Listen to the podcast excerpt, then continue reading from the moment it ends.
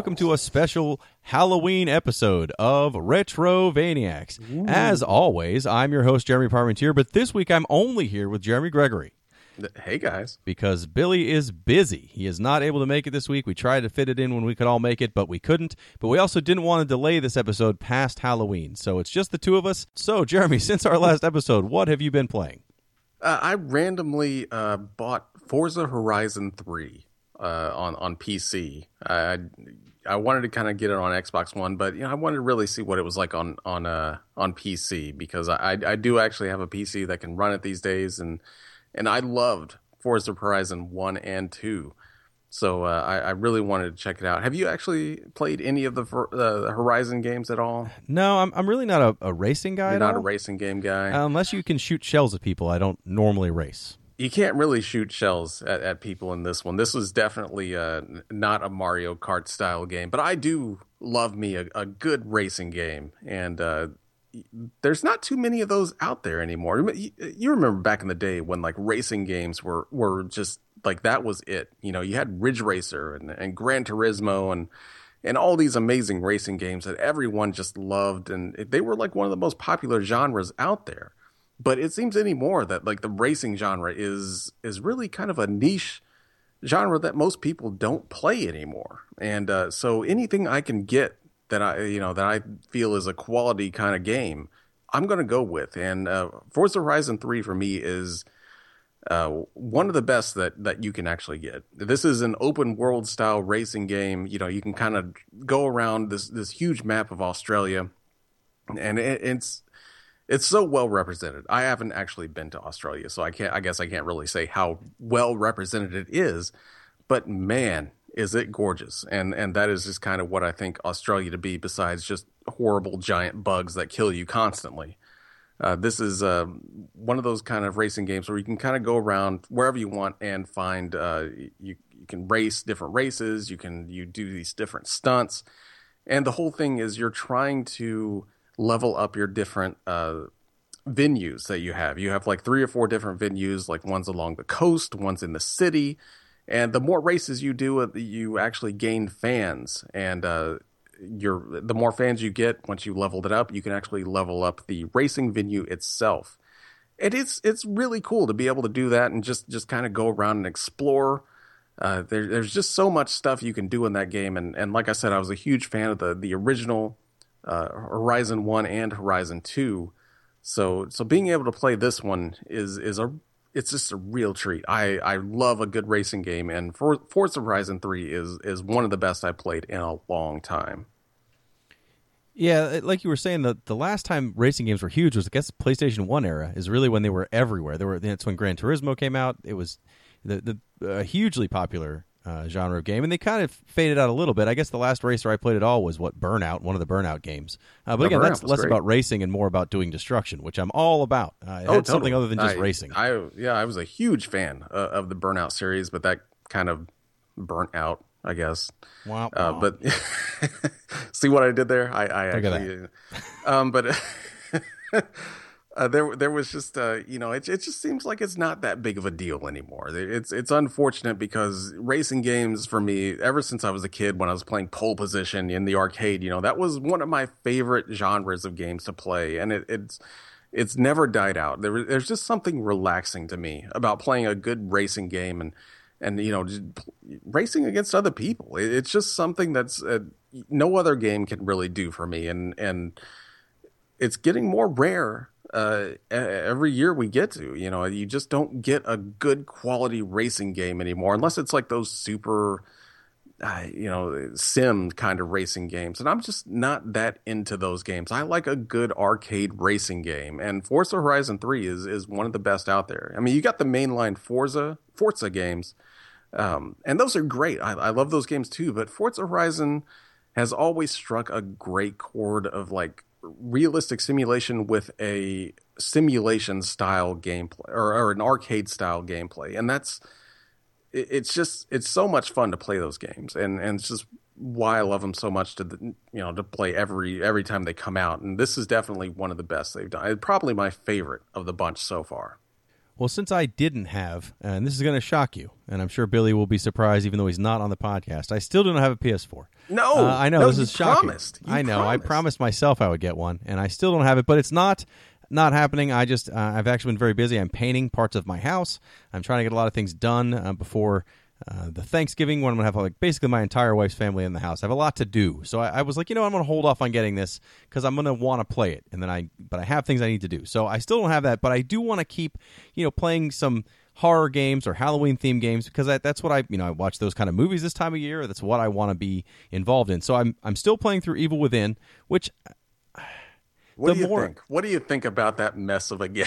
yeah, the more I play it, I mean, it's definitely enjoyable so far. And again, I'm not extremely far. I think I'm in like chapter five or six, Eh, but it's still like every chapter starts kind of strong, and then I I lose interest. Uh, I'm not a huge fan, even though I love Outlast, which is a game where you do, do nothing but hide. For some reason, in this game, I hate the sections where you do nothing but run and hide. Uh, I don't think they play as well as Out as Outlast did, and, and it's a lot harder to avoid things. So it's a lot more like you're literally running immediately in front of something. So if you make one mistake, you're just screwed, and you have to restart Oh. large sections. Uh, I'm not a big fan of that, but uh, but I am still playing it, and I will finish it. Uh, but what I am playing that's that's definitely Halloween themed. Did you ever play the Costume Quest game? Yeah, I played. I played. Uh, I think three fourths of the way through the first one, and I meant to finish it. Finish it, but I never did. Yeah, I finished the first one. and I bought the second one when it was on one of the humble sales, uh, and I just didn't want to start it till Halloween. So I just started it this week, and it's the kind of game I can play in a room with my children in. They don't, they aren't freaked out by it, but it's also not like a bad influence because it's just about kids, uh, you know, collecting candy and they're fighting things, but it's a cartoony sort of costumey fight. It totally works out. So I'm enjoying that definitely. If you haven't played uh, either of the Costume Quest games, essentially your your children that uh, for whatever reason have to um, save the world from in the second one, which is the the one I'm playing now, from an evil dentist. Because why wouldn't you? Dentists hate Halloween because of the candy and all. So you you have to go uh, and kind of travel through time to stop this dentist from ruining Halloween forever. Uh, but that also involves basically taking quests where you do go door to door and knock on the door and either get candy or have to make fights with people. Um, it, it's a great little role playing game. It reminds me a lot of uh, actually some of the mechanics of Super Mario RPG, uh, but also the Penny Arcade role playing games that came out a while ago. Um, they, they're very similar to that as well. Um, and I don't know, like or hate those games. I actually enjoyed playing through them uh, because I thought the fighting mechanics were pretty good. Uh, and and this is that you know you you have a very basic level of attacks, but then if you push a button at the right time, you can do combos, you can do more damage. Uh, or if you push a button at the wrong time, you do less damage. And if you push a button when they attack you, much like Mario RPG, you you take less damage. So it's a lot more of the timing uh, of that kind of RPG as opposed to a more involved Final Fantasy style RPG. But it's it's also extremely easy. Uh, but it, it's totally Halloween, start to finish, uh, and it's perfect for this time of year. I- does this game like uh, does the second one build more on the sec- uh, the first one? Because the first one was super super simple. Like it was almost simple to the point of after the fourth or fifth battle I, I was genuinely kind of bored with the mechanics of the game. I you know it's it's super like I love just playing it because it's so Halloween and everything the characters the story and everything like that but everything else about that game was so so simple like does the second one actually build on anything Not really. I mean, it, it's the same characters, and it follows the same story. Like the story of the first one ends and the second one begins, uh, but it's still just it's very repetitive, kind of simple, but it's also very short. I mean, you'll you'll blow Sure. through the first game in, in five hours or so, and the second one's about the same. Um, but it's just kind of a good. Uh, it's short enough that the repetitiveness won't really kill you, and as long as you, uh, you know, kind of like a slightly goofy RPG where you change your abilities by what costumes you're wearing, then uh, you can you can't do any better than Costume Quest. So I've been playing that. But the other thing I've been playing is what we're covering this week, which is not one game, but actually kind of four. We're covering all the 16-bit Castlevania games for the Super Nintendo, Genesis, and TurboGrafx CD.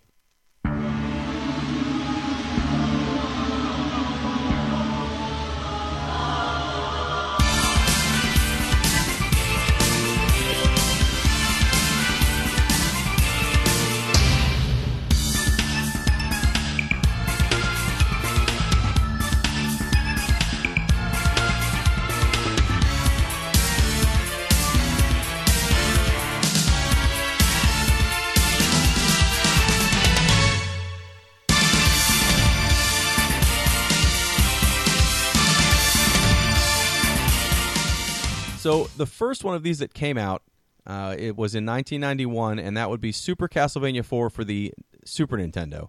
Now I know Jeremy, you said you had played this before. This was uh, one of the actual like first Super NES games I ever played. Once I got my Super NES, uh, I, I got it kind of you know a little late later than what the launch was. So when I got it, you know, this was one of the new games that I could play. And you know, I was super excited about Super Mario World and all the launch Super NES games. But when Super Castlevania came out, you know, the original Castlevania on the Super NES or on the Nintendo was one of my favorite games ever. And uh, you know we've got a review of that on retrovania.net you can check that out if you want to. But that was that was huge for me. That was that was just an amazing game. And castlevania was just always up there as as just one of those games that was supposed to be the high bar of what a side-scrolling action game should be. And when i i got to rent super castlevania i mean it it just blew me away. It, it was on another level. This was what you should expect from uh, you know, going from one generation of a console to another. It, it, was just it pushed everything beyond what you could ever expect from the Super NES, and I'm sure we'll cover this, but everything was just pushed up to eleven, and it was just this amazing looking game, amazing sounding game uh, on all levels. That it, it just you know, it just blew me away. But yeah, Super Castlevania is the game for me uh, as far as Castlevanias go. Well, uh, up until this point, all the Castlevanias that we would have played would have been on the original Nintendo. Uh, the first three Castlevanias are great games. Uh, mm-hmm. arguably, the second one, I would say it is. Most people would say it is not a great game. Oh. Uh, but but the first one and the third one are unarguably amazing games. And yes. in the original Castlevania, uh, which again we do have on uh, Retrovania.net a review of, it is really where all these games start from and branch off from. They all kind of follow the same mechanics, at least up through uh, up through three, they definitely had the same mechanics. You played as a Belmont, most likely Simon Belmont, uh, trying to stop Dracula by going through a series of side scrolling levels. Uh, you have a whip as your main attack, and you would find other items in the level uh, that you could use as uh, special weapons, and you have hearts that are how many times you can use your special weapons. So you can find an axe or a um, holy water that will splash on the ground and ca- you know causing damage to on the undead. Uh, a very very good game stylistically, uh, the original Castlevania, and, and all of them look very good. Even the ones on Nintendo look, for Nintendo, amazing. Some of the best looking games on the system. Mm-hmm. So, you know, we've talked before about how, you know, like Mega Man, for example, when it made the jump to, to 16 bit, it still looked good, but it looked like what you thought the original Mega Man's look like, and you're like, yeah, yeah, this looks just like Mega Man, even though it did look better. Castlevania 4, when I turned it on, it looks worlds better than Castlevania. I mean, it's not like it makes Castlevania look bad, but it really looks like it takes advantage of the extra power. I mean, the backgrounds are much more involved. The levels look way, way better and tighter. There, there's a lot more colors on everything. There's a lot of cool effects on everything. Uh, Super Castlevania 4 is definitely a jump ahead for the series, but it's also probably one of the best looking games I've played on the Super Nintendo. Oh yeah, I mean this is still to this day it it holds up. It, it's amazing how well this you know how good this game looks. It is everything you know is is much more much larger and, and more detailed than what the NES version was, of course. But just the amount of detail that that they added into every stage and the the special effects and and just I mean, everything about it really goes just way beyond anything the NES could ever do. And there was just something about that game when you first played it, uh, even the gameplay itself. Uh, and and we'll get into this, but just you know, you you were probably used to the Castlevanias on the NES, where just it was very, um, you know, I don't want to say stiff, but it was uh, kind of. It, was. It, I don't even really know how to des- describe it. It was weighty, maybe. It was very weighty. Uh, your character seemed to have a weight to it that uh, really seemed to prevent a lot of things you wanted to do. Whereas Super Castlevania, everything you kind of wanted to do in the original Castlevania is like, you know, aim your whip in different directions and, and kind of swing around. You could do that now. And there was, it, it felt, you know, that you had much more freedom as, as a character, uh, as playing the game. Uh, not only how good it looked, but just how well it played. I think that was one of the things that really stood out with that game.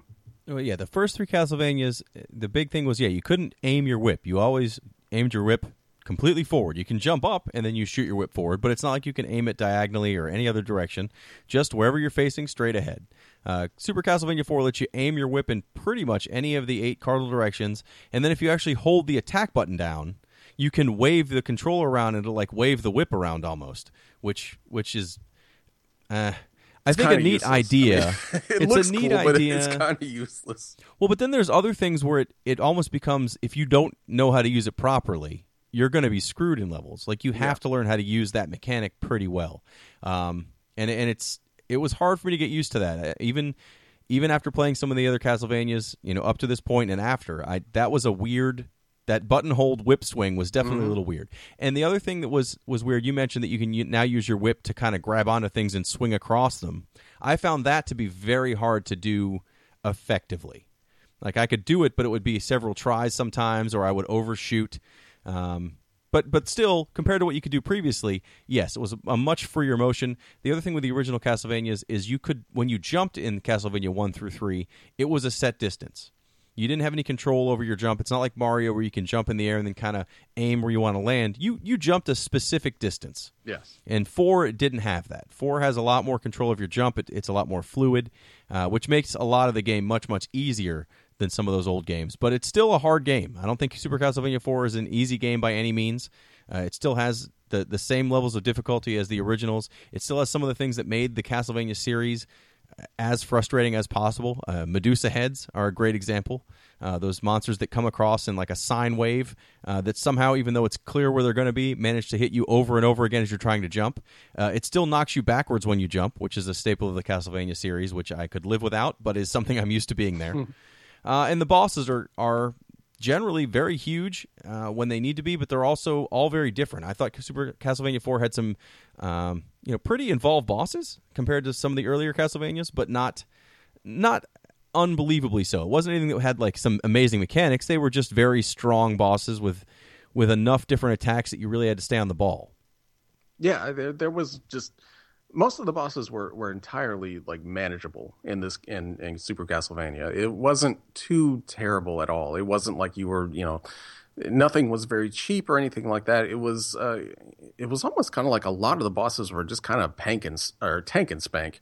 Uh, you know, it, you just kind of lay into them and and just hope for the best. Uh, you know, you could definitely learn learn their patterns and everything but it wasn't anything you really had to be too crazy about. And and like what you said earlier with uh you know just e- even like the how you still like fell back every time you got hit and stuff like that. I still felt like I had more it was more my fault in this game than like if I got hit or something like that and if I did fall back than I did in any previous Castlevania uh, you know I, I really felt like I had more control over my character in this one than I did anything else. So there was a lot of times in the original NES Castlevania games where you know I'd get hit and it just felt like it was it was almost mechanical. Like I would just hit hit and I was gone. You know I'd, I'd fall off the edge and that was it.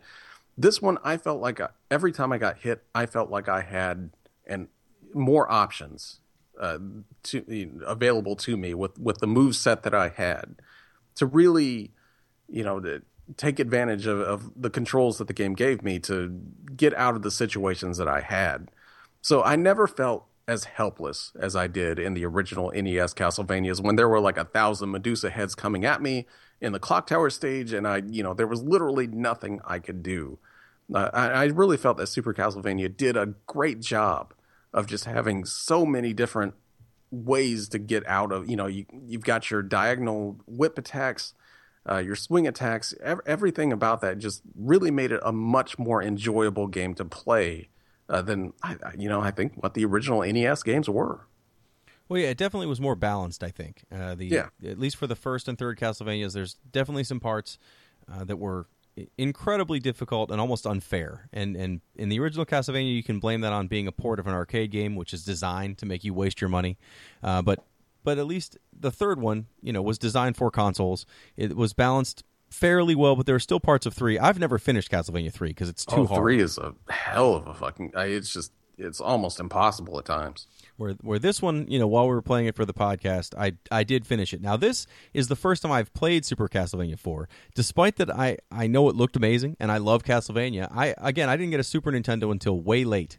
Uh, you know, we we had the TurboGrafx first and I didn't get a uh, a Nintendo uh, Super Nintendo until you know almost towards the end of the system's life, and it was more or less my brother's system, so I didn't have a lot of games for it. Uh, so I'd never had played Super Castlevania other than on you know a couple screens just to test it out. Uh, so I was I was very excited about playing this because I knew it was good. I, I mean, there, there's not really a, a terrible Castlevania in the main series uh, until you get into some of the 3D entries. So I was like, this is going to be great, and it was. It's probably uh, I mean, it's got to be one of the best Castlevanias. I don't know if I think I like it as much as something like Symphony of the Night, but I almost consider that a different style of Castlevania than this. This is still very much in the vein of the original Castlevania, which is each level has a start and a finish, and then you go to the next level, and they're all self-contained. You don't. There's no backtracking. It's not a Metroidvania. It's it's Castlevania, start to finish.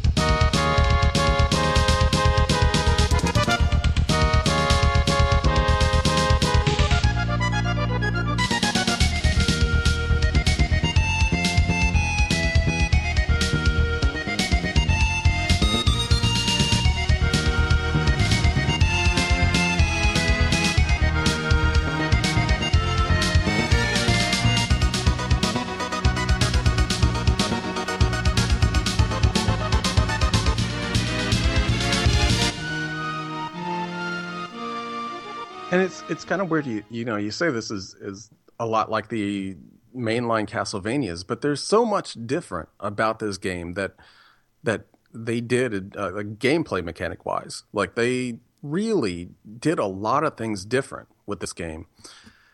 It, it you know they did so much more than what any Castlevania, even past this game, ever tried to do. You know, after this Castlevania, uh, uh, most of it kind of went back to the traditional Castlevania gameplay as like, you know, you can't do your whip like diagonally or anything like that.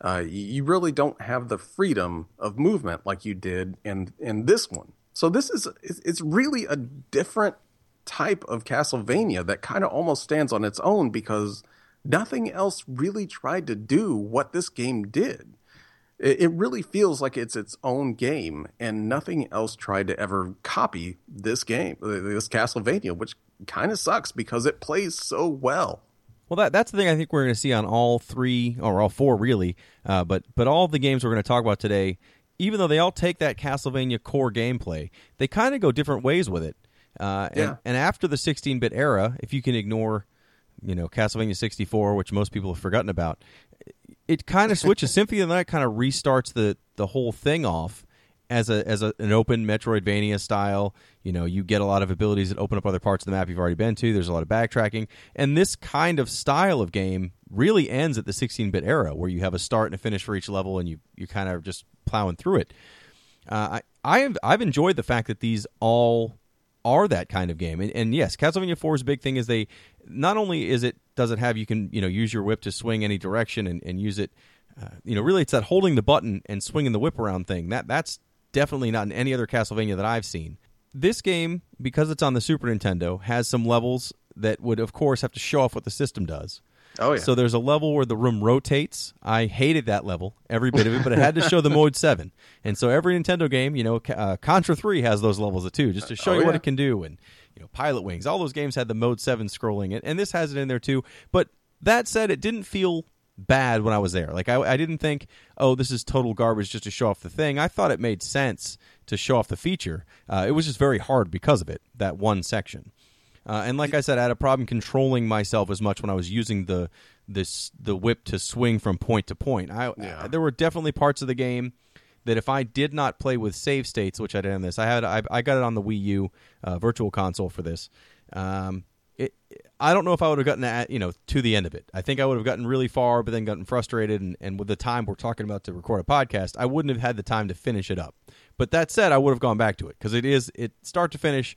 There's not a bad level in the game, and I think it it plays amazingly.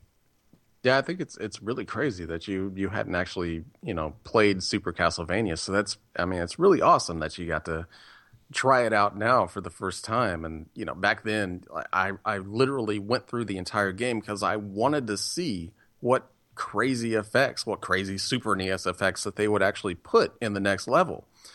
And it it never let me down. You know, there there were bosses, you know, like the Golem boss that started out as like this huge sprite and and the more you hit it, you know, it was it got smaller and smaller and it was you know really impressive back in the day when it actually, you know, when you saw it for the first time in the uh the swinging uh chandeliers in in one of the later stages. Yes. I remember that being like it it just I was like, "Man, this is amazing. It looks amazing."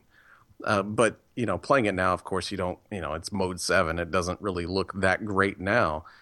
Um, but back then, it, it, the graphics and special effects and, and the different situations that it put you in, even though it might not have been the best gameplay, um, you know, especially for when the, the room rotated and you couldn't really tell, you know, what angle you had to be to, to safely land on a, a you know surface so you didn't just slide off or fall off.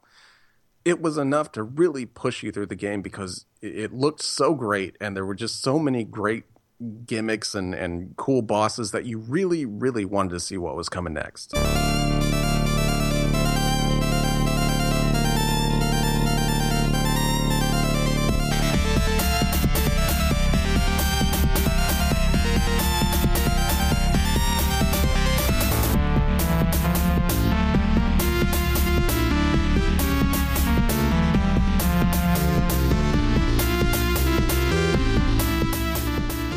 The original Castlevania, Super Castlevania 4 only allows you to be one character. You're Simon Belmont. You're you're sent to stop Dracula, and you'll you'll do so by the end of the game, assuming you finish it.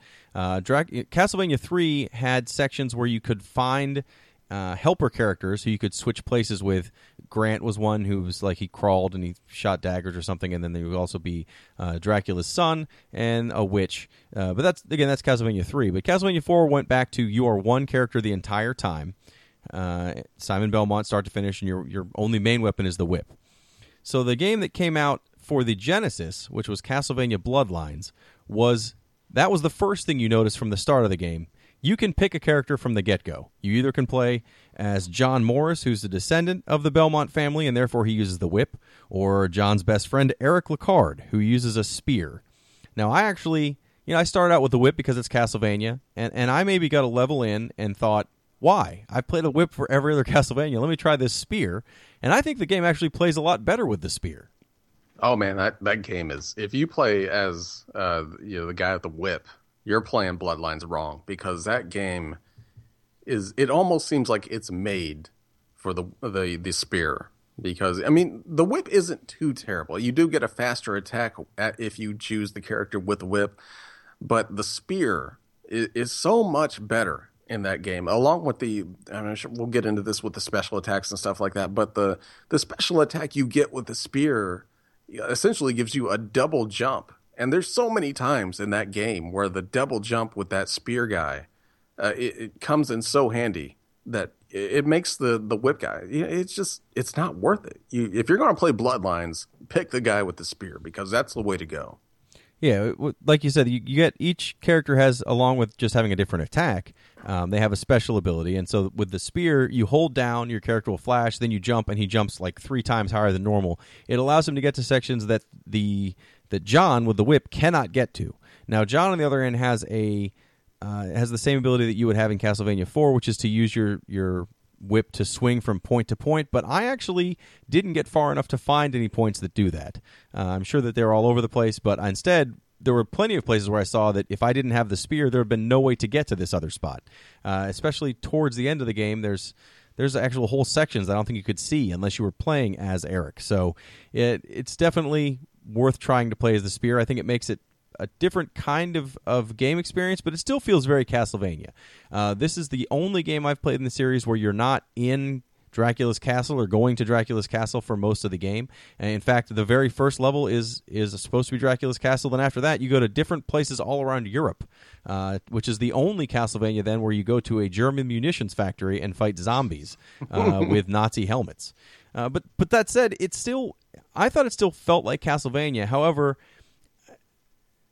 for Bloodlines, the big thing for me is, and it's noticeable about 10 seconds in, the sound compared to the other Castlevanias is terrible.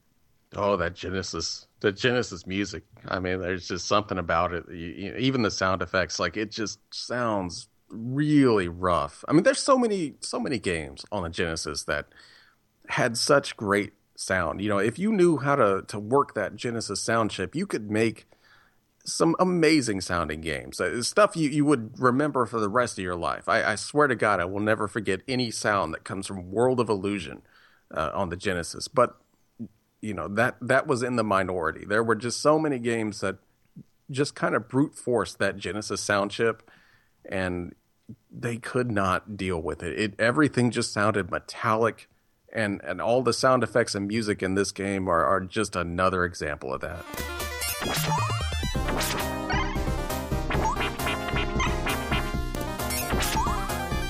Yeah, especially when you've played.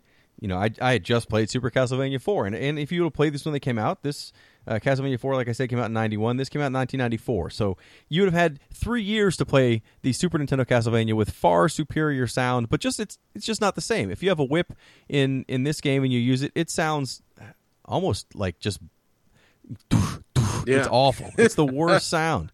And and there were all these things that have that like metallic bong sound that half the stuff on the Genesis has.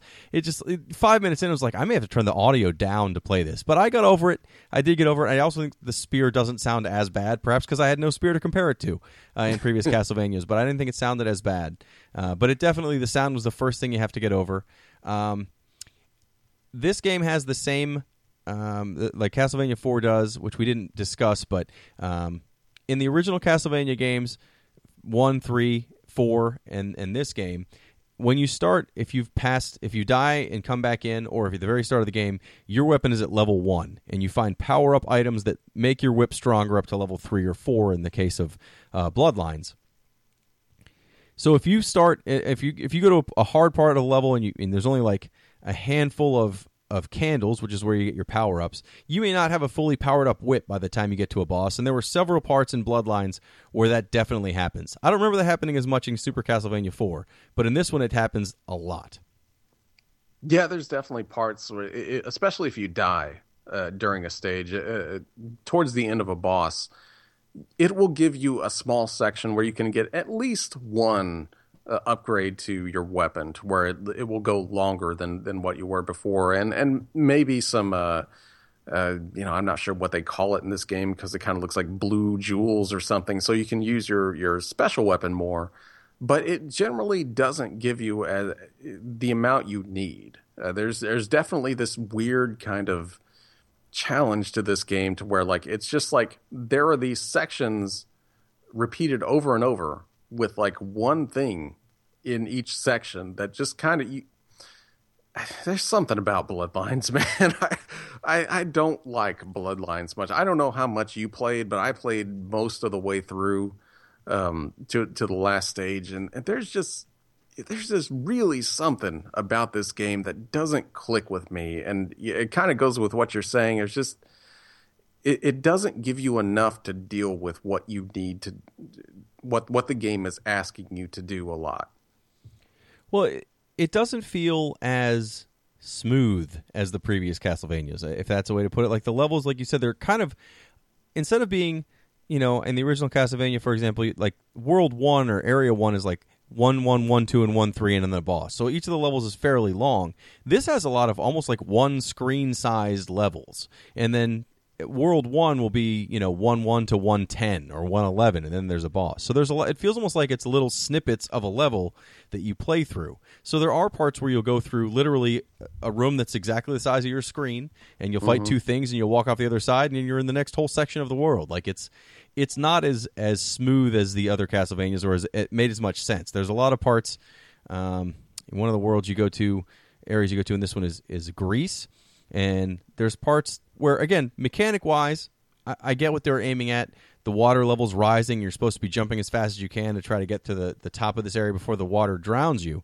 But it means that, that around that, that area it doesn't seem to make a lot of sense that you would go from this side of the screen and start the next place right there. It almost feels like like they're, they're cutting out part of the transition in between levels which the other games never felt that way Yeah, and this is it, it's it, every single stage is basically that. Like it's like they had one gimmick uh, or I'm sorry, not one gimmick, but several gimmicks per level that they wanted to put in. And instead of like having one cohesive level, they would just have these different sections of the, of each level that would have one gimmick in them.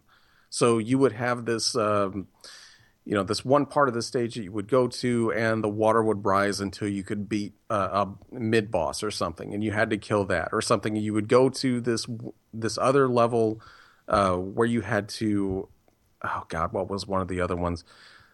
Where you had to actually, uh, you know, get past this plant thing that was just kind of in your way, and it would it just repeated this thing over and over again, uh, you know, in like three or four times, and then it would you would just exit off to the right of the screen, and then you would move on to the next part, which which you know sometimes it was kind of neat to see what they would do with the different kind of like gimmicks that each section would have, but a lot of the times it was just like you know, I, I you do it once and you get it, and then they would just repeat it and they would make it as cheap as possible over and over again. So you just kind of had to get used to the the game just being as as kind of just as cheap as it wants to be, and and you just trying to get past it. And I, I really really didn't enjoy it. I don't want to say I didn't enjoy Castlevania Bloodlines because this is another one I had never played before. Uh, again, I, I wasn't a huge Genesis guy, and this came out late enough in the cycle. I mean, 94, that means the PlayStation was one year after that. There was already stuff on the horizon I was excited about, so I wasn't going back and finding games to play on the Genesis at this point. But it's not it's not bad. It still feels like Castlevania, but it's it's probably the weakest of the Castlevania games if you don't absolutely hate 2. Um, I, I, mean, up to that point, there's definitely some worse ones after this, but uh, compared to the 16-bit and 8-bit versions of Castlevania, this is one of the weaker ones definitely. But it's also one of the the most different because again, you're not in the castle the whole time, and some of those little snippet worlds that we're talking about, it, as much as it's weird, there are some of those. Like there's a section where towards the, the end of one of the levels where it's like there's a whole there's just a bunch of staircases and and those uh, skulls that shoot fireballs and you just kind of have to jump from staircase to staircase until you find the right way out of the room. Like it was really annoying at the time, and I didn't care for it. But after it was over, I was like, I've never played anything quite like that in a Castlevania. And and there's a good number of that in this in that game where there's there's just screens of of things where you're like, yeah, I've never seen that in a Castlevania either, and it kind of works, but I don't miss it. But it was neat to see them try different things, I guess. I think that was my favorite part about this game was just that it was so different from the, from the rest of the Castlevania games. Because when you start the game, you, you get this nice homage to the original Castlevania with the the original Dracula's castle. Uh, but shortly after that, you know, you're in more of a modern setting. You know, not super modern, but you know, you're in these settings that are you know that we know today, like a German munitions factory or. Uh, you know the Leaning Tower of Pizza, Pisa. You know you're going all over the place. it, it is definitely a the globe trotting Castlevania, so you're not just uh, stuck to one portion, or you're just not stuck to one castle. Uh, you're all over Europe basically uh, until you get to the, the real Dracula's castle or whatever. But it it really feels you know there, it definitely does feel like Castlevania. But this is one of those games that it's just like you know Konami was notorious for having like some weird Genesis versions of their games. Um, there was, you know, Super Castlevania obviously never came to the Genesis, and this was the Genesis version, you know, the Castlevania that they got. And it's completely different. I mean, this is just incredibly different from, you know, if you were on the Genesis expecting a Castlevania game, it, it you know, this is nothing what the Super NES got. This is its own game. And it's, it's kind of the black sheep, I think, of, of the Castlevania franchise as far as like what people really kind of throw out there as like the best Castlevanias out there, and the, you know the whole setting and everything like that is so original and and just unique to the series. But there's just so many things. Like you know, you mentioned that kind of like uh, th- that one area where it was just you had to find your way through. That's really cool. But then there's a lot of areas that just really, really make this game kind of just stand out as like just one of the most annoying ones uh, in the series, especially if you played to the last stage of this game, it is one of the most amazing difficulty spikes I have ever seen in a game. It, it most of this game, three fourths of this game, is pretty challenging. It's not bad. You can deal with it. It you know it's it's definitely tough, but it's not too bad. But when you get to that last stage in Bloodlines, this game goes out on an all out fuck you quest to just make you want to stop playing this game. Like, not only does the stages themselves like turn into these weird, just, you know, I don't want to say illusions because the, the screen is literally like split into three different Uh, types of, of screen to where like it, it looks like the fucking TV is fucked up. You know then there's that and there's like the next part where like the screen is upside down and reversed. And then you also get to the point where like the grim reaper itself the boss is a boss rush within a boss using the two most annoying bosses in this entire game. It just it gets to the point where you're just like man i just i can't i just can't play this game anymore because jesus christ it is such a fucking asshole in this last stage. Yeah, the last stage, like the the levels themselves, the the one you're talking about where the screen split into three parts or whatever, it, it's supposed to look like you're almost watching it through bifocals, I guess. Yeah. Uh, but but not bifocals because there's probably eight layers. But it makes it so the first time I got to the thing, I mean, I was playing this on an on an emulator, and I thought the emulator was broken. Everything looked so bizarre and out of place, and I was like, I'm jumping over here, and then I land over here, and everything else, and I realized what was going on, and I thought, well, that's kind of a neat a neat idea but I don't know if it's necessarily done the right way here. It was definitely confusing, and there were parts of it. Of course, those damn uh, Medusa, Medusa heads come back, and they shoot fire for no reason. Yeah. They've never shot fire before, but they decide that hey, you know what, this game isn't hard enough. Let's have these stupid Medusa heads also shoot fire, uh, which was absolutely frustrating. um, but but you know it it I have it was short enough. It's only six worlds long, even though each world is fairly long, and I think that it did have um, for example, one of the bosses was like this clockwork boss that would kind of Oh, fall apart no. and fly across the screen. I love that boss. I thought Oh, that was man, interesting. That, that guy was the worst. Oh no! I, I mean, it was hard, but it was it was it had enough things I could follow. I broke down the patterns and I figured it out. But I just thought it was a neat boss. It was big. It would it would reform what it looked like at different times, almost like Vectorman, but uh, but was made like a tank man thing. I thought it was really cool, but. Uh, you know, it would be out of place in other. Castlevania because you don't have anything other than castles and demons. Where this was like, no, we're in a musician's factory here. Here's the guy that's made of clockwork. Yeah, it was you know the whole setting, everything like that made it you know so unique to like the Castlevania series, and I, I love it for that. But you know, I just there there were just things here and there to where you know I I, I can't remember the the name of the whip guy, but he seems completely useless in this game. And there's also parts in this game where you know if if I know if Billy was was on this podcast right now, he would totally agree with me.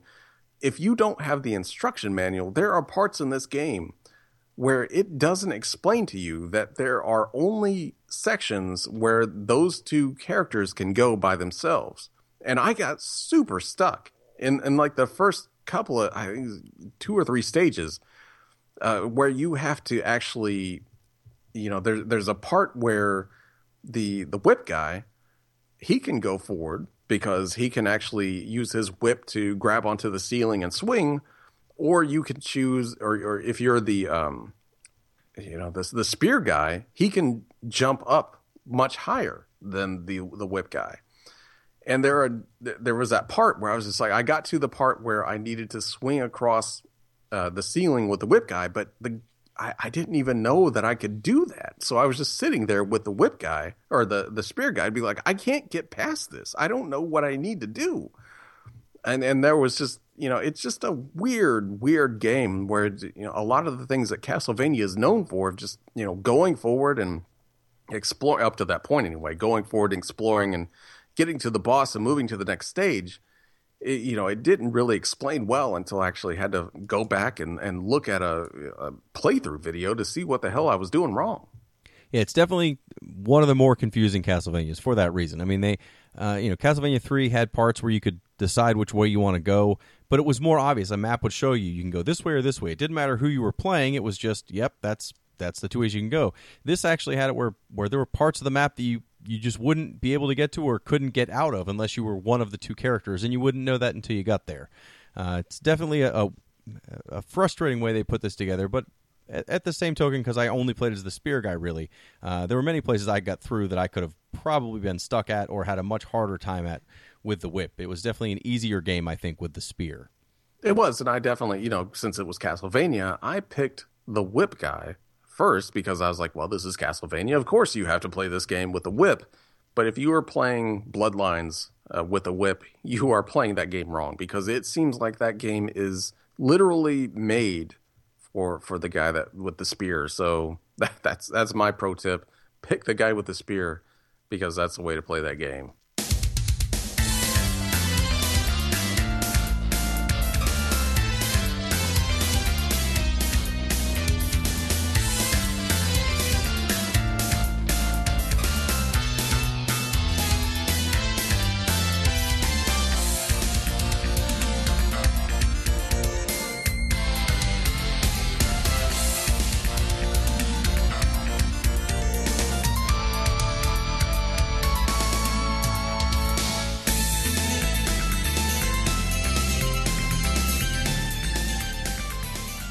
U.S., the only other 16-bit Castlevania that came out was Dracula, Castlevania Dracula X for the Super Nintendo, uh, which came out in 1995. You know, again, it's the very end of the system. The I think it even came out late enough that the Saturn was already out and the PlayStation was right on the horizon uh, for coming out. So it didn't get a whole lot of press. It's also not that great of a game. It's nowhere near as good uh, or as innovative as Super Castlevania 4. I would I would say, um, but part of that is because it's kind of a port of a game we didn't get here uh, on the PC Engine CD, which here was the TurboGrafx CD. Uh, a game called Dracula: Rondo of Blood uh, is the translation loosely.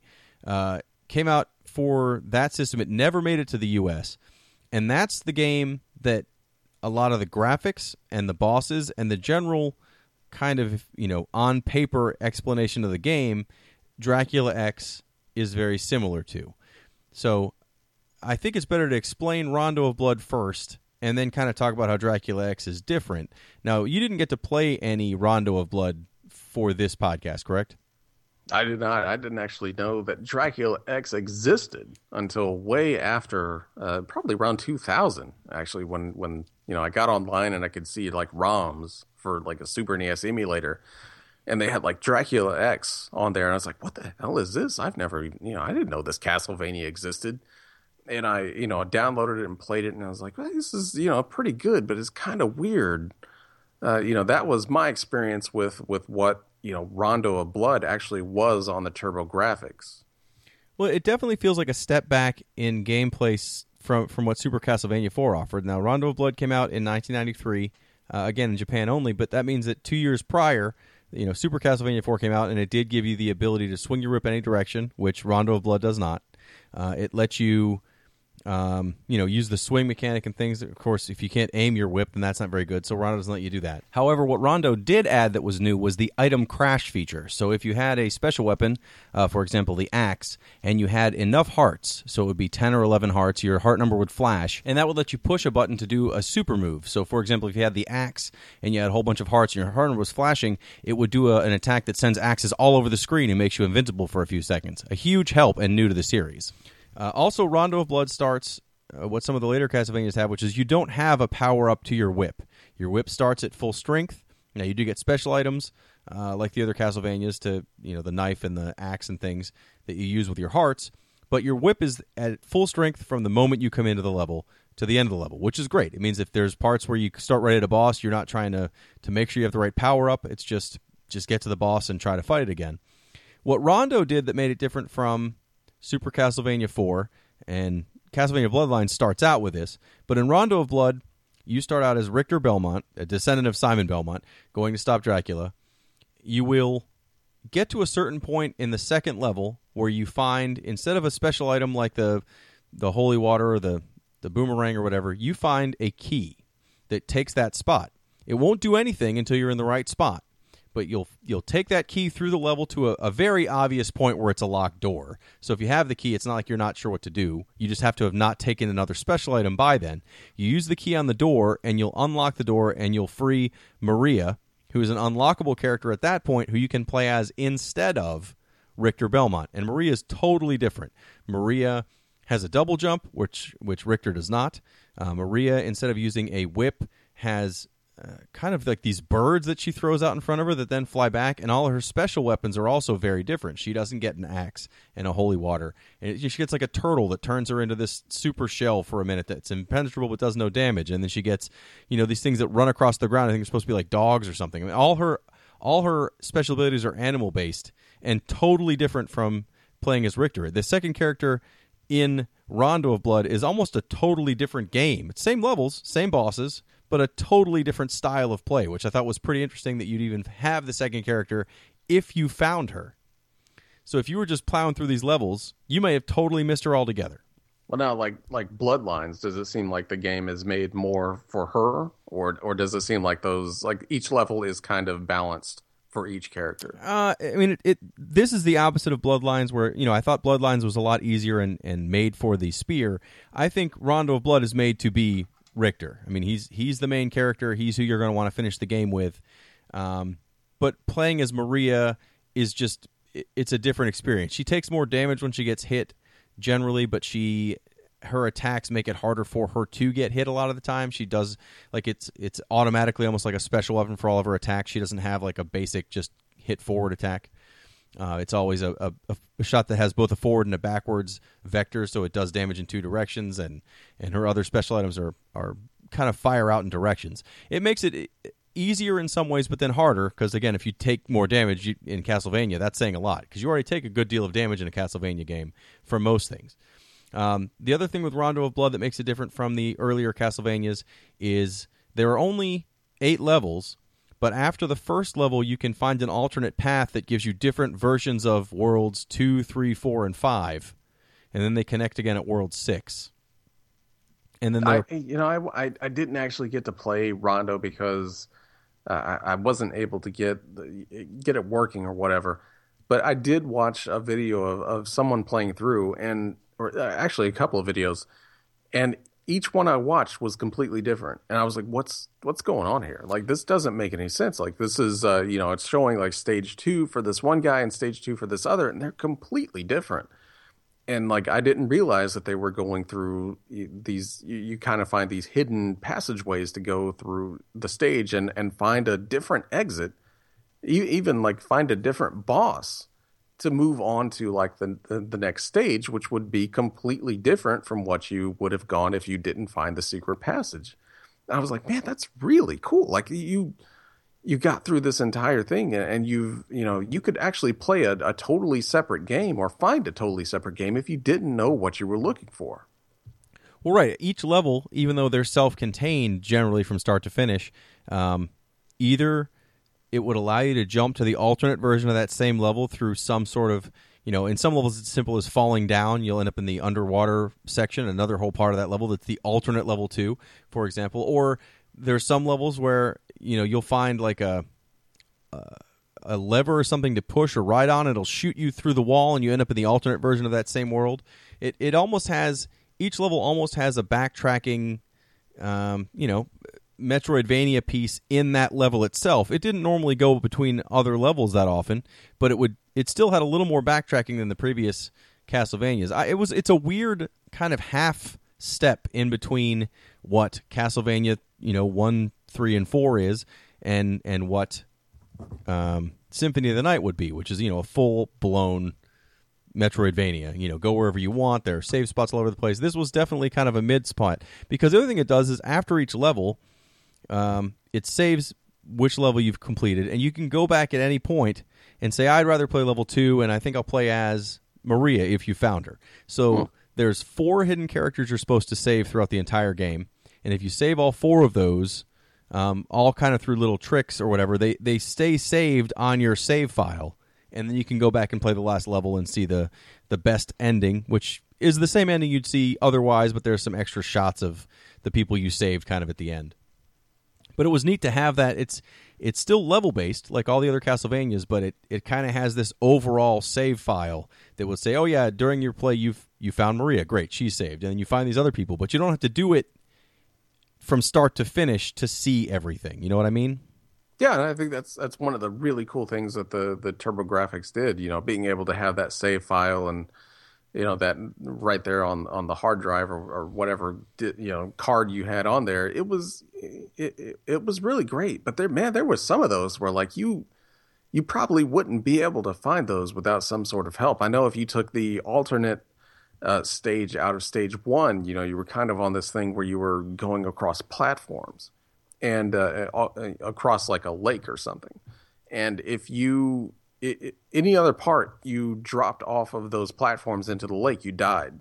But at the very end of that that second stage, uh, across those platforms on that lake, if you dropped down, you would land on a boat, and he would take you back across uh, that lake. And it's just like, man, you, you would never find that in, in case you knew exactly where you wanted to go. And that was just one of those things. I was like, this would be, you know, one of those. It would be I, you know, I don't know. I, I wasn't, I didn't actually play Rondo Blood back then, but it was just like, man, if you could, like, if the game made it just a bit easier to see these alternate sections that you could go to, it seems like it would make the game, you know, have a much more uh, longer. You could just play it, you know, you could just go through and, and try these different levels and, you know, see if it was easier or not. But like that was just one of those things I was like, you wouldn't know that that even existed unless you know it was by accident or you read it from a magazine. Well, it does give you some hints in the game uh, when you go back after you finish through the levels you've gone to. If you decide to go back and change what level you want to play, the level select shows up as a map, and it shows you in the second level, for example, that there is an alternate path, but it doesn't let you go okay. to it because you didn't unlock it. But it does show you oh hey there's something else here. So you might go back and start you know clowning around and see what you can find. I think that's how you'd, you'd eventually figure it out. I mean knowing that there was a, a secret in a level especially when i was younger and had plenty in, of time to find these things i would have definitely scoured the map to find out where that secret was. But it's definitely i, I mean it, it's a neat in between for what the previous castlevanias were and what the future of castlevania would be generally. Right. um, and, and, the other thing to note is for Rondo of Blood, you're playing Richter, which if you're playing um, Symphony of the Night, Richter is the the Belmont that kills the Dracula that is the start of that game. So essentially, Rondo of Blood is the prequel to Symphony of the Night, which would take that series, you know, going forward. Essentially, that's the kind of the rebirth of Castlevania that started uh, with the PlayStation, and all the games after that uh, either went to uh, like all the Game Boy ones kind of follow that that sort of methodology where it's a Metroidvania, or the stuff that was on PlayStation 2 and, and I think even Xbox 360 are the 3D, almost God of War style action games that are Castlevania themed. Yeah, and like uh, you know the the Rondo Blood for for TG16 is, you know I know Super Castlevania is called Castlevania 4, and you know that's just what it is. But for me, Rondo Blood is the true Castlevania 4. Like that seems like the the sequel to Castlevania 3 that you know that that what should have been. You know, I love Super Castlevania, but it's so different from the rest of these games and how it plays that it just, you know, you can't it's like almost like a sidestep from the series. It's like this is an experimental thing uh, you know, it's uh, we didn't mention this when we were talking about it, but it's it's almost it's just basically a remake of the original Castlevania. You're playing as Simon Belmont, but like Rondo of Blood is the continuation of the entire series as far as story goes, and that's uh, it, it's it's so good at, at, being just a regular Castlevania game as far as how it plays that it, it kind of makes Super Castlevania seem like it's just its own thing, its own side story that just kind of happened and that's there. But for me, Rondo of Blood is the true sequel to Castlevania Three. Well, that's that's why Dracula X when it came out. I mean, again, it was at the end of the system. You didn't even know it was out until we, you know, we were looking at ROMs later and all. It, came out and everyone was excited because it's like, oh, good, we're finally going to get this game we never got. And then when it was released, it's kind of like, yeah, it's not really that game. I mean, they took the basic concepts, which is that you, you know, there are branching paths, but instead of having four different alt levels, there's only two of them. There is no playable Maria. You do find her uh, at a different spot in the game than where she is in Rondo, but you just save her. She's one of the four people you need to save in that in that version of the game. Um, so that it's like they took a lot of things out that I think made Rondo of Blood as notable as it was. Uh, I also think it doesn't play nearly as well. Um, now you didn't get to play Rondo. I think Rondo has. Uh, it's not as f- as like fluid feeling as Super Castlevania 4, but it's definitely more so than the old Castlevanias. And I think Dracula X plays a lot more like Castlevania Three, where you, you have that same like a, a kind of a specific size jump. You don't have a lot of control over that too much, and your whip only goes forward, and and it just it looks like a better looking Castlevania Three.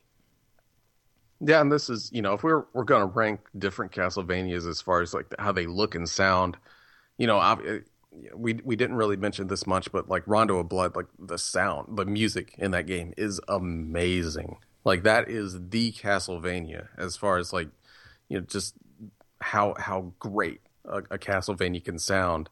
You know, it looked great, but then you you know like Dracula X for the Super NES it is a completely different game and i didn't realize how different of a game this is until you actually mentioned it because i never played rondo of blood i you know that was uh, one of those things I, I, like i said i just could not get uh, the the turbografx 16 working for some reason with this game but i do know dracula x and dracula x for as as you know, if you want to say it, it doesn't play as well, that's totally fine. I can understand that. It just kind of feels slow and stiff compared.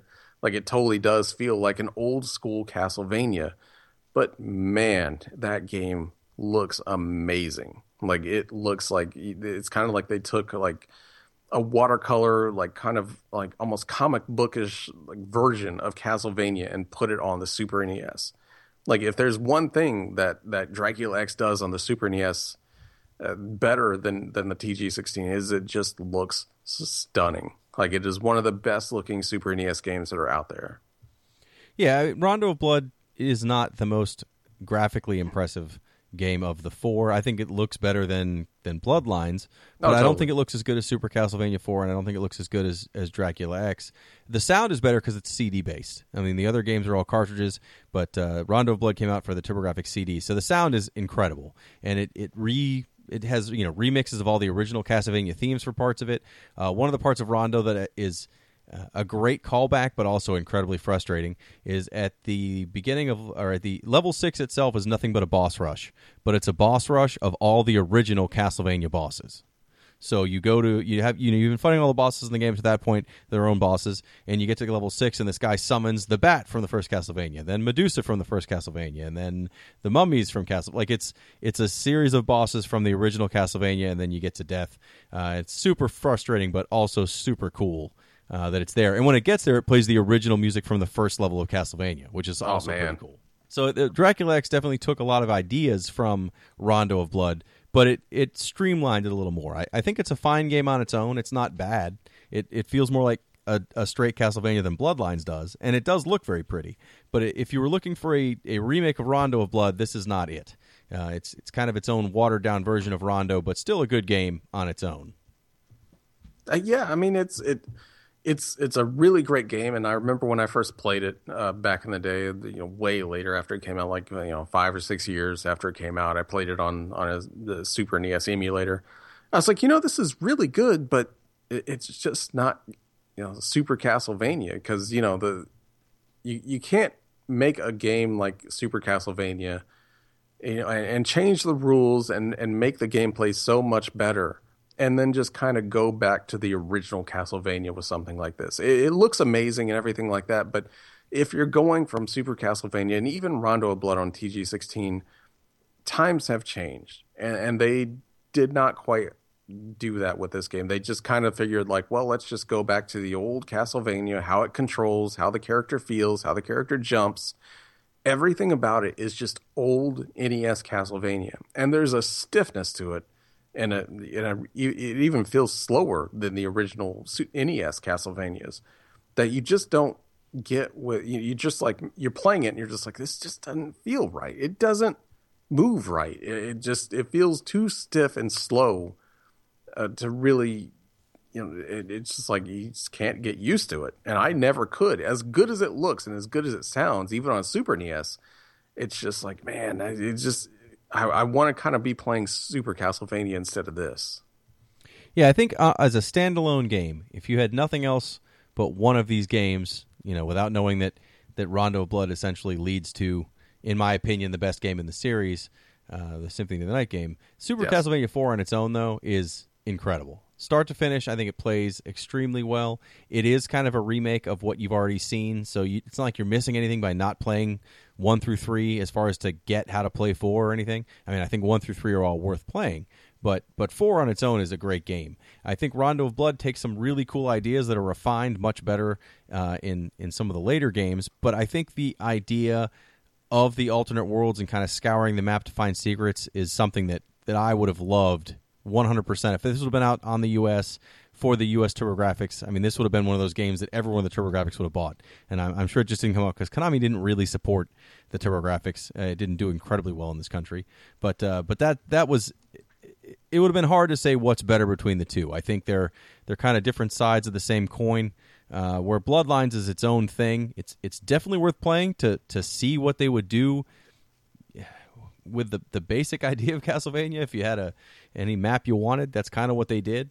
Um, as long as you can get past the Genesis sound, that's it's definitely the, the the black sheep of the family. But but all these games are not bad. I mean, there's the 16-bit Castlevanias are all very strong games. I mean, oh, even yeah. the ones that, you know you didn't like Bloodlines much, but it, again, if you if it's the only game you had in your Genesis, and you know I would think you thought it was a great time. You know, if you didn't have Super Castlevania to compare it to, or or you know, played Rondo of Blood, or even really been into the earlier Castlevanias, if you would have just picked that up as your first Castlevania, you would have been happy with that game.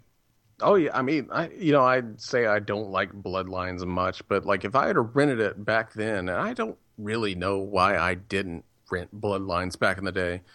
Uh, I I remember seeing it at the video store for my for, for, the Genesis, but I was like, you know, this is in my youth. I was just like, this is only a game that could be on the NES, and I had already been burned with like some weird Konami ports of of other games that were way better on the Super NES. So this was like the Castlevania I never played, and you know, this is totally coming from me as someone that's that's trying to play Bloodlines now especially trying, you know, from coming to play like Super Castlevania for this podcast and, and Dracula X. I think Bloodlines is, is still really cool. I, I it just kind of feels really weird. It's it's kind of like the black sheep uh, of that that whole series. Like you know, there's it's just kind of weird and neat on its own, and but it, it really doesn't kind of seem like it, it fits in with the other Castlevania games. That's not saying it's a bad game at all uh, it does get frustrating, especially towards the end. But you know, I, I, did have fun with it, and it's just one of those games where it's just like you need to really try it and, and see what you think because it's almost completely different from from the rest of the Castlevania games. Well, yeah, it's they're they're all very different from each other. Even I mean, hey, you know, I guess in the scheme of general games, are they all kind of similar because they're Castlevania? Sure, they're they're more like Castlevania than Pac Man, but yeah. but they all play very differently, and it's kind of interesting to, to, to look at what each game does differently and kind of see what they took from each of those games going forward. I mean, even even Bloodlines, the the spear mechanics and the the extra high jump and things. That's one of the things I liked in some of the later Castlevanias for Game Boy is that each instead of having a, you know a whip that powers up, you would get different weapons that you would either buy or find or create, and and that would change entirely how your character played and and I think having the spear and kind of seeing how the, it works through levels, I think that's something that you could say they, they took from that that game as kind of a test to see where they were going to go with other weapons and, and other mechanics going forward in the series. I, I mean, I think all four of them are are solid games uh, that definitely kind of test things, and I think it's interesting that the one that never made it to this country is the one that essentially speared the, yeah. the series forwards after that. There was there was one thing in Bloodlines that I wish the other Castlevanias did that I thought was really really great like the uh, you know your special weapons that you get like your uh, the axe and boomerang and stuff like that. If you just press press the um, special weapons button you would just throw it out regular like you usually would. And that would use one uh, of the whatever blue diamonds that you get. But if you actually did like the castlevania thing and press up and then press the special weapons uh, button that would shoot out a more powerful version and that would consume, I believe, three or four of the diamonds. And I thought that you know each one that you shot out would be completely different from from like what would the the original version would be if you just pressed it you know and used one diamond. So I you know that was one of those things I was like that was really a, a cool idea and and going along with like Super Castlevania they had so many cool ideas in that that was just really never used again uh, at, at, after like Bloodlines or Rondo of Blood. Like it was just they kind of forgot about those things. There was just this kind of cool time where they they tried to do a lot of cool different things with Castlevania that that hadn't been done before, and and then they just kind of settled on being Castlevania, but with some better controls and and exploration. And I, I really wish they would have kind of did a little bit more like what they did back on the, the Super NES and even the Genesis versions. Well, I, like I said, I think they kind of took ideas from all of them, but Yeah, but did. there's definitely Totally. things that they you know like again that with Castlevania Four would be that that whip where you hold down the button and move the whip around. A little awkward, but definitely had a lot of neat potential, and they never really followed through with a lot of that Right. uh, on some of the later games. But uh, so I guess if, if you had to pick one of these as your favorite, I already said I think Castlevania Four is probably the best of the four. Uh, Rondo being my favorite only because I know where it goes and I do like the exploration part. But what if you had to only pick one of these? Which would you go with? It's kind of weird because if I if I picked my favorite Castlevania game, it would probably be Rondo of Blood. Like that is Castlevania to me. It, it controls like Castlevania. It feels like Castlevania. It feels like a Castlevania game. Uh, But if I wanted to pick my absolute favorite out of all of them, it would be Super Castlevania, and that's just because it, it feels like such a different game. It doesn't feel like a Castlevania game, and nothing has ever really mimicked that game like you know like it has other castlevania games. It just feels like its own thing. And and that's one of those things that I, I remember so much about it. And, and some people could be like you know it's just a lot of gimmick stages a lot of gimmick bosses. But man it's so good. And it feels so it's so fun to to still control. It doesn't feel like the the super heavy castlevania controls of like what you felt like you know since then it, it just feels so much fun to, to play and even today today it, it holds up. But if i if i wanted to say what my favorite castlevania game is it would definitely be rondo of blood. Well, no matter which one you pick, they're all going to be worth playing, and so definitely recommend trying all of them out. Uh, and I'm sure we've bored everybody listening to two men ramble about Castlevanias on 16-bit systems for an hour. But well that's their fault for listening to It this is. It is. But next episode, we're going to leave Castlevania altogether. Uh, hopefully, Billy will be back, and we're going to go back to the Nintendo for a game we said we were going to do before we realized it was October. Kid Icarus for the for the regular Nintendo Finally. Entertainment System, a game I've played probably a hundred times start to finish, and I am looking forward to that. And uh, until then, please check us out on retrovania.net, uh, on Twitter at retrovania.net, on Facebook, retrovania.net. We're everywhere now as retrovania.net. And uh, new articles come up all the time. We've been putting up Halloween games all month long. I think I want to continue that, kind of do a different theme sort of for each month, or at least kind of maybe even a, li- a, play along or something with the Twitter account to make it a little more involved for everybody. It's been going pretty well. So yeah i, I enjoyed retro ween that was a hell of a name but i enjoyed it i, I enjoyed seeing the, the different games each each week that was that was really fun So I'm hoping to keep that kind of activity going up uh, on there to keep everyone involved. We're seeming to get a lot of people following it that way. Um, and until then, again, check us out. Retrovania.net kind of holds all that stuff for you in one convenient place. And we'll see you next time.